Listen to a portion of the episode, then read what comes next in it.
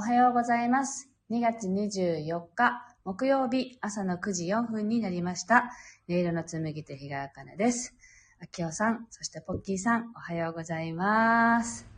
この番組は沖縄県浦添市から今感じる音をピアノに乗せてお届けしています。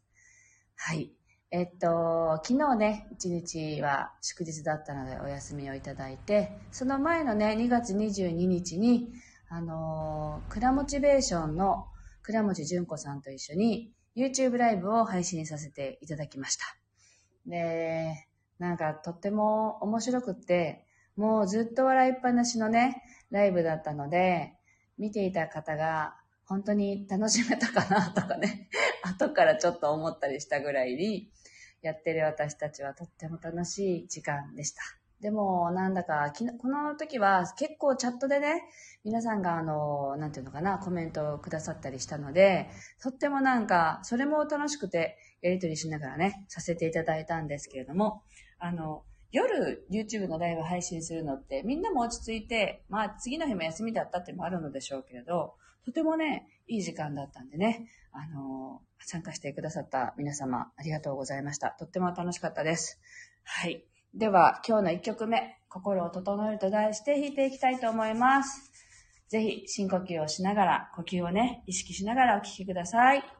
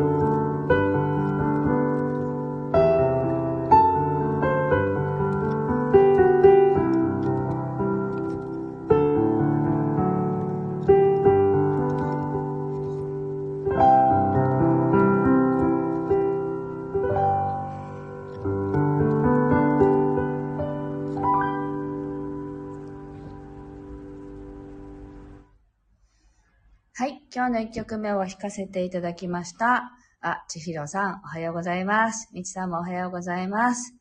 みちさんはあのね、この間の YouTube ライブにも参加してくださって ありがとうございました。なんかはちゃめちゃな、すごい盛り上がったライブだったんですけれど、あのー、なんだっけ。そのまま YouTube は残してあるので、アーカイブでもご覧いただくことができます。ぜひご覧ください。で、あ、ポッキーさんもありがとうございます。あきおさん、落ち着きますといただきましてありがとうございます。あの、YouTube のアーカイブは、見るならもしかしたら私のところより、あの、クラモチベーションの純子さんのチャンネルはね、隙間時間でスキルアップって言って、隙間時間にできる、その、自分の、なんていうのかな、能力を上げる方法みたいな、そういうことをね、発信してらっしゃるんですけど、純子さんのところの方が電波がなんだか安定していて、同じ会場で配信したんですけれど、あの、私のものは結構ね、遅かったんですよね。なので、映像がだいぶなんかもやがかかってるっていうんですかね。はっきりしてなくって、音も結構途切れてたので、後から聞いたら。もしかしたら、見るなら純子さんの隙間時間でスキルアップのチャンネルからの方が綺麗に見れるかなと思います。で、私のところからも、その説明欄にね、あの YouTube の説明欄に、純子さんの、えっと、チャンネルのアドレスは貼ってあるので、開けるとそこからすぐ見れると思います。はい。と、みちさんがね、YouTube 楽しかったですよってありがとうございました。はい。本当に楽しかったですね。はい。ありがとうございます。なんか今弾きながらすごく思っていたのが、あの全然話違いますけどね。あの怪物くんっていうアニメがあったんですよね。私が子供の頃は。で、結構皆さん世代が近ければわかるかなとみちさんはね、わかるんじゃないかなと思うんですけど、あの、怪物くんっていうアニメがあって、あの、怪物ワールドのプリンスなんだけど、あの、手が伸びたり、足が伸びたり、首が伸びたりだったかな、いろいろできるんだけど、それのね、実写版の映画が何年か前に多分あって、それを、あの、見たんですよ。久し久しぶりというか、実写版は初めて見たんですけど、子供たちとね、一緒に見たんですけど、あのー、なんかね、実写版見たら、なんか子供の頃に帰った感じで、あのー、子供の頃の記憶ってはっきりしてるじゃないですか。だから、あのー、なんだっけ、かーいかいかいとかって歌とか、もう口ずさんでしまうっていうぐらい、なんかすごく良かったんですね。だから、ああいう懐かしい映画と、映画っていうかアニメっていうのかな、を久しぶりに見ると、なんだかもう、なんかわかんないけど、子供たちに対してこう優越感があったんですよ。わかるんだよっていうね っていう感じで見たんですけど、とっても懐かしくって、内容自体は本当にやっぱり子供向けですけど、でも、とてもなんか良かったですよ。なんかわがままの定義みたいなのがすごくあってね、めちゃくちゃわがままなので、あの、怪物くんが。で、わがままっていうのは自分で責任を取れることをする。自分が好きなことをするんだけど、ちゃんと筋が通っていて、あの、人に迷惑をかけずに、ちゃんと全ての責任を取れることだ、みたいなことを教えてくれる、あの、プリンセスがいてね。で、それでたしなめられて、ちょっとだけこう、あの、怪物くんが、あの、のわがままとはっていうのを考え直すっていうね、わがままなんだけど、なんかすごく伝えてくれることもあって、まあ子供が見たらどんな風に撮るかわかんないけど、大人が見ても楽しめる映画だったので、あの、もしね、皆さん機会があったら見てみてもいいのかなと思います。我が家はあの、Amazon プライムで見ましたけれど、あの、多分普通にね、DVD とかもあると思うのでね、あの、なんか楽しめました。あの、懐かしかったのでね、それでちょっとシェアしてみました。みちさんも、あきおさんも覚えています。ね、今見たら楽しいですよ。なんか、ああ、そうだった、そうだった、みたいなね。大野くんが、あの、主人公の怪物くんでしたけど、はい。ぜひおすすめなので見てみてください。では、今日の2曲目を弾いていきたいと思います。はい。えー、っと、なんか落ち着いていきますね。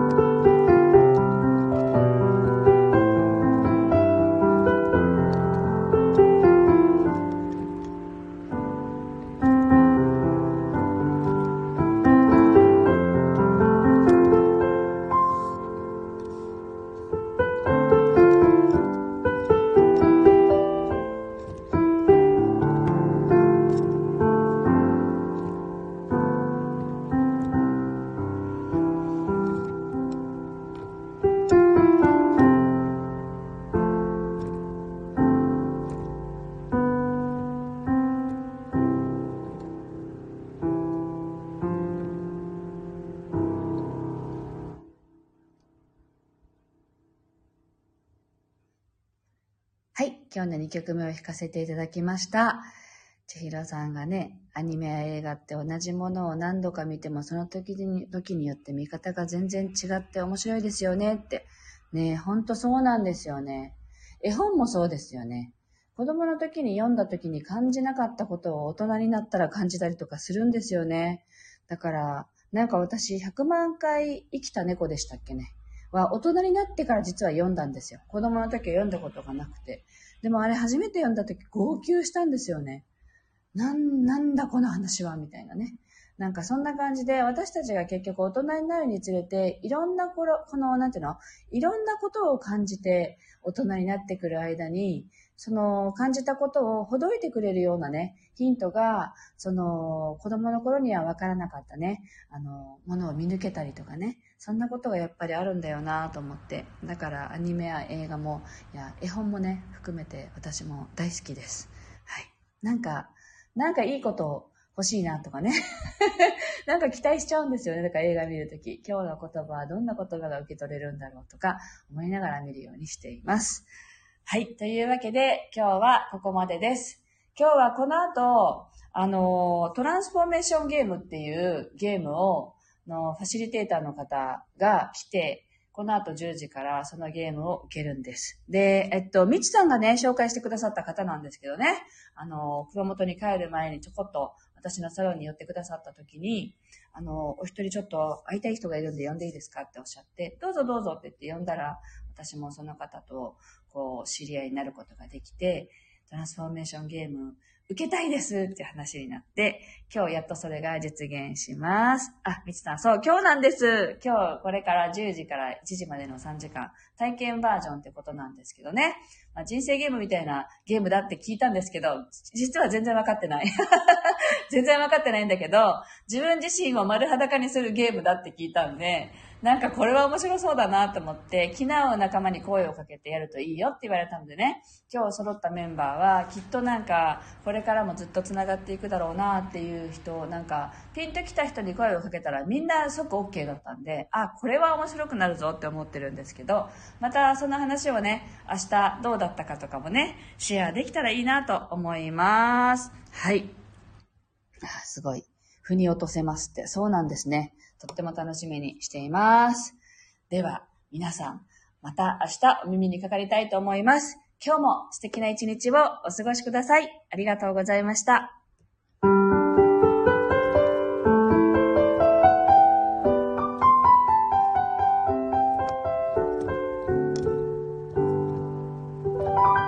楽しみます。ありがとうございます。